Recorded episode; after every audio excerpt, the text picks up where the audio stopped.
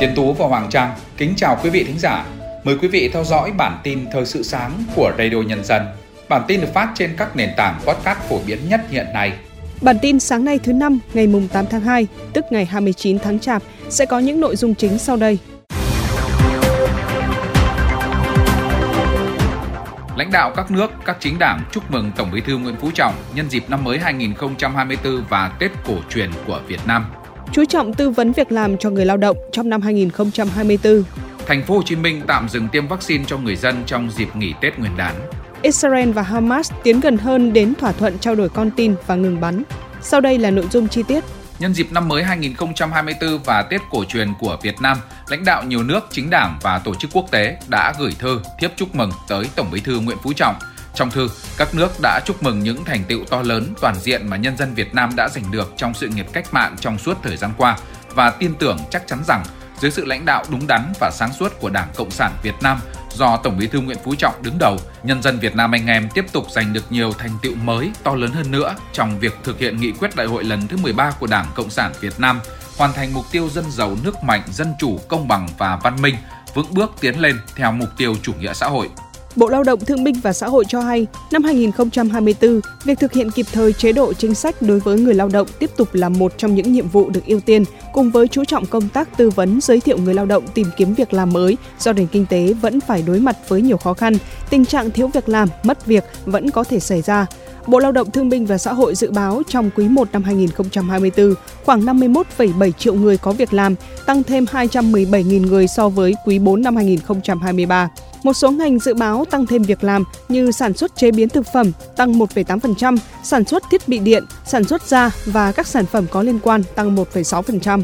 Cục Đường bộ Việt Nam cho biết, việc điều chỉnh nâng tốc độ khai thác đối với đường cao tốc phân kỳ đầu tư 4 làn xe tính đến 12 giờ ngày 6 tháng 2, việc điều chỉnh thông tin tốc độ khai thác tối đa từ 80 km/h lên 90 km/h trên biển báo của cả 6 tuyến cao tốc đã thực hiện xong gồm Mai Sơn quốc lộ 45, quốc lộ 45 Nghi Sơn, Nghi Sơn Diễn Châu, Vĩnh Hảo Phan Thiết, Nha Trang Cam Lâm, Lào Cai Kim Thành. Cục Đường bộ lưu ý tài xế chạy trên các tuyến cao tốc được nâng tốc độ tối đa phải tuân thủ luật giao thông đường bộ, bảo đảm khoảng cách tối thiểu giữa hai xe đi trên cùng một làn đường cao tốc. Phòng Cảnh sát Giao thông Công an thành phố Hà Nội cho biết, để phục vụ tối đa nhu cầu của nhân dân, người dân Hà Nội có nhu cầu đăng ký ô tô, xe máy sẽ được phục vụ đến hết chiều ngày 30 Tết, tức ngày mùng 9 tháng 2, tại tất cả các điểm đăng ký phương tiện. Hiện tại, việc đăng ký phương tiện rất thuận lợi khi sử dụng dịch vụ công. Người dân trước khi tới cơ quan công an làm việc đăng ký qua cổng dịch vụ công, nên khi tới trụ sở đăng ký chỉ mất khoảng 5 phút để hoàn tất việc cấp biển kiểm soát. Hôm nay bước vào ngày nghỉ đầu tiên của kỳ nghỉ Tết Nguyên đán 2024 kéo dài 7 ngày. Những ngày trước đó, lượng người và phương tiện đổ dồn về các địa phương tăng khá cao đã gây ùn tắc giao thông ở một số tuyến cao tốc huyết mạch ở cả phía Nam và Hà Nội. Dự báo trong ngày hôm nay vẫn có thể xuất hiện tình trạng ùn tắc song không căng thẳng như những ngày vừa qua do lượng lớn người dân đã rời các đô thị trong những ngày trước đó. Sở Y tế Thành phố Hồ Chí Minh cho biết hoạt động tiêm vaccine COVID-19 và tiêm chủng mở rộng tại 22 quận huyện, thành phố Thủ Đức sẽ tạm ngưng từ ngày hôm nay, tức ngày 29 Tết, đến hết ngày 14 tháng 2, tức ngày mùng 5 Tết. Ngay sau kỳ nghỉ Tết, hoạt động tiêm vaccine phòng dịch bệnh sẽ được lập tức triển khai trở lại. Các loại vaccine phòng dịch bệnh hiện đang có tại các cơ sở tiêm chủng mở rộng trên địa bàn thành phố Hồ Chí Minh, gồm vaccine Pfizer phòng COVID-19, các loại vaccine cho trẻ em trong chương trình tiêm chủng mở rộng và vaccine uốn ván dành cho phụ nữ mang thai. Viện Vật lý Địa cầu thuộc Viện Hàn lâm Khoa học và Công nghệ Việt Nam cho biết, sáng qua mùng 7 tháng 2, chỉ trong hơn 1 giờ đồng hồ, khu vực huyện Con Plong, tỉnh Con Tum đã xảy ra liên tiếp 5 trận động đất.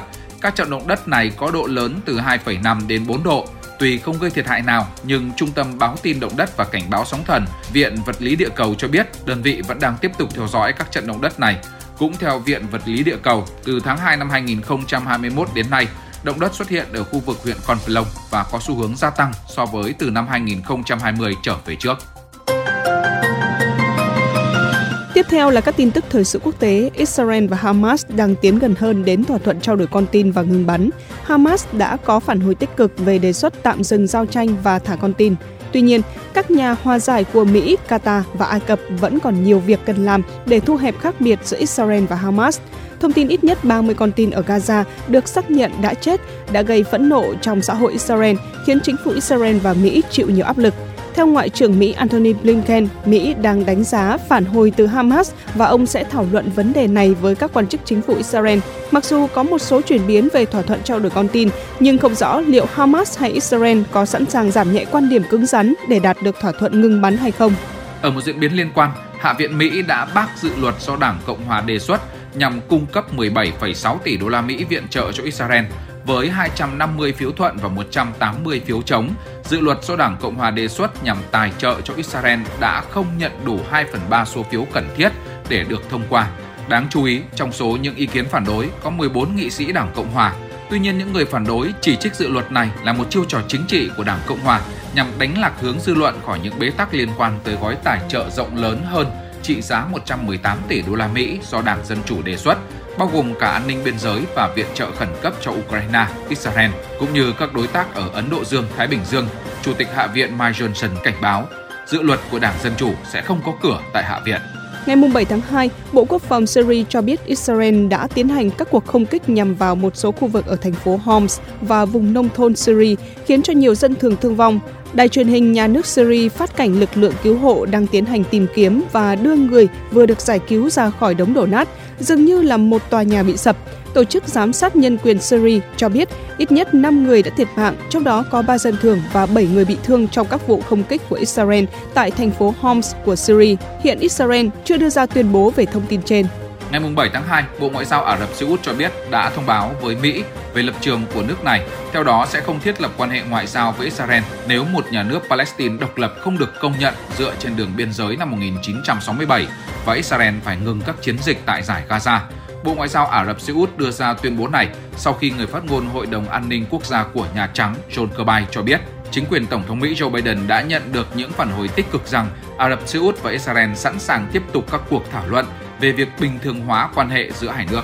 Cơ quan công tố Thụy Điển thông báo lực lượng chức năng nước này sẽ khép lại quá trình điều tra về vụ nổ ở đường ống dẫn khí đốt dòng chảy phương Bắc 1 và 2, đồng thời chuyển giao bằng chứng thu thập được cho nhà chức trách Đức. Cơ quan công tố Thụy Điển cho biết không có bằng chứng nào cho thấy Thụy Điển hoặc công dân Thụy Điển có liên quan đến vụ nổ đường ống dòng chảy phương Bắc xảy ra trong vùng biển quốc tế.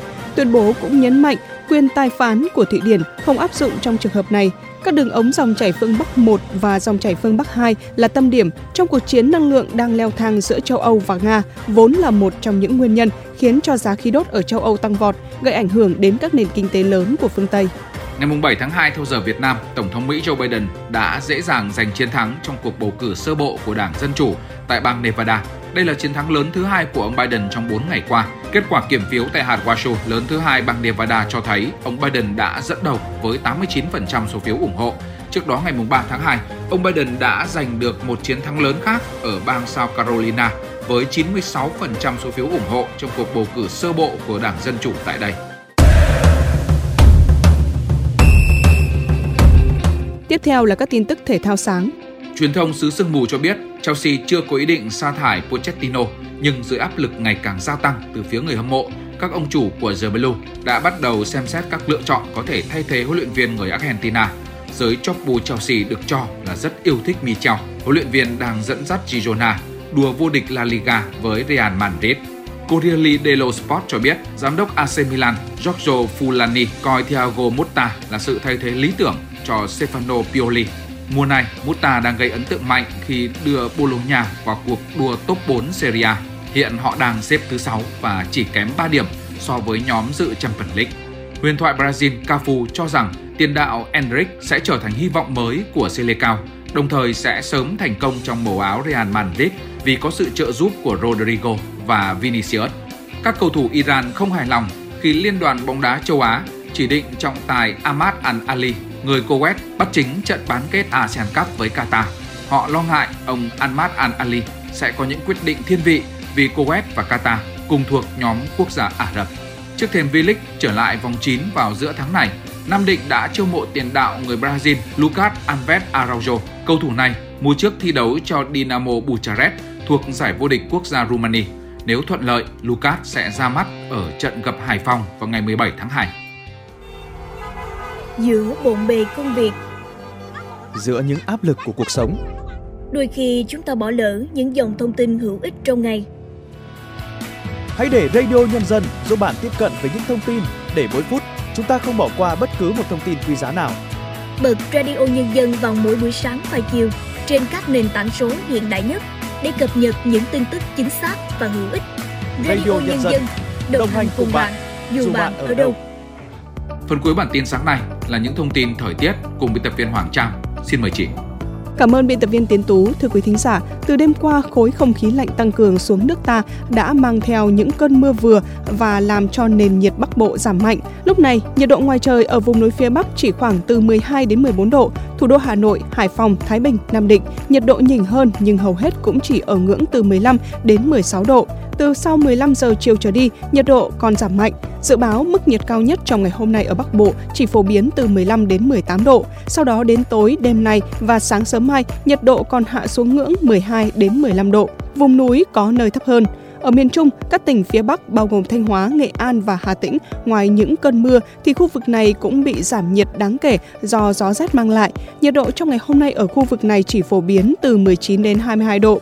Khu vực từ Quảng Bình xuống đến Thừa Thiên Huế từ trưa chiều nay trở đi, ở đây cũng nhiều mây hơn và có mưa, nhiệt độ giảm xuống 24 đến 26 độ. Từ Đà Nẵng xuống đến Quảng Ngãi, mưa muộn hơn nên nhiệt độ chiều nay chưa thay đổi nhiều, phổ biến từ 28 đến 30 độ. Trong ngày hôm nay, khu vực từ Bình Định xuống đến Bình Thuận, Tây Nguyên và Nam Bộ vẫn có nắng cả ngày, nhiệt độ tăng nhanh về trưa và chiều. Ở Tây Nguyên cũng như phần phía Nam của Trung Bộ, nhiệt độ phổ biến từ 29 đến 32 độ. Khu vực Nam Bộ, nhiệt độ cao hơn, dao động từ 33 đến 34 độ. Riêng một số nơi ở miền Đông sấp xỉ ngưỡng nắng nóng với mức nhiệt 35 độ. Những thông tin thời tiết vừa rồi đã kết thúc bản tin thời sự sáng của Radio Nhân dân. Kính chào tạm biệt, hẹn gặp lại trong các bản tin tiếp theo.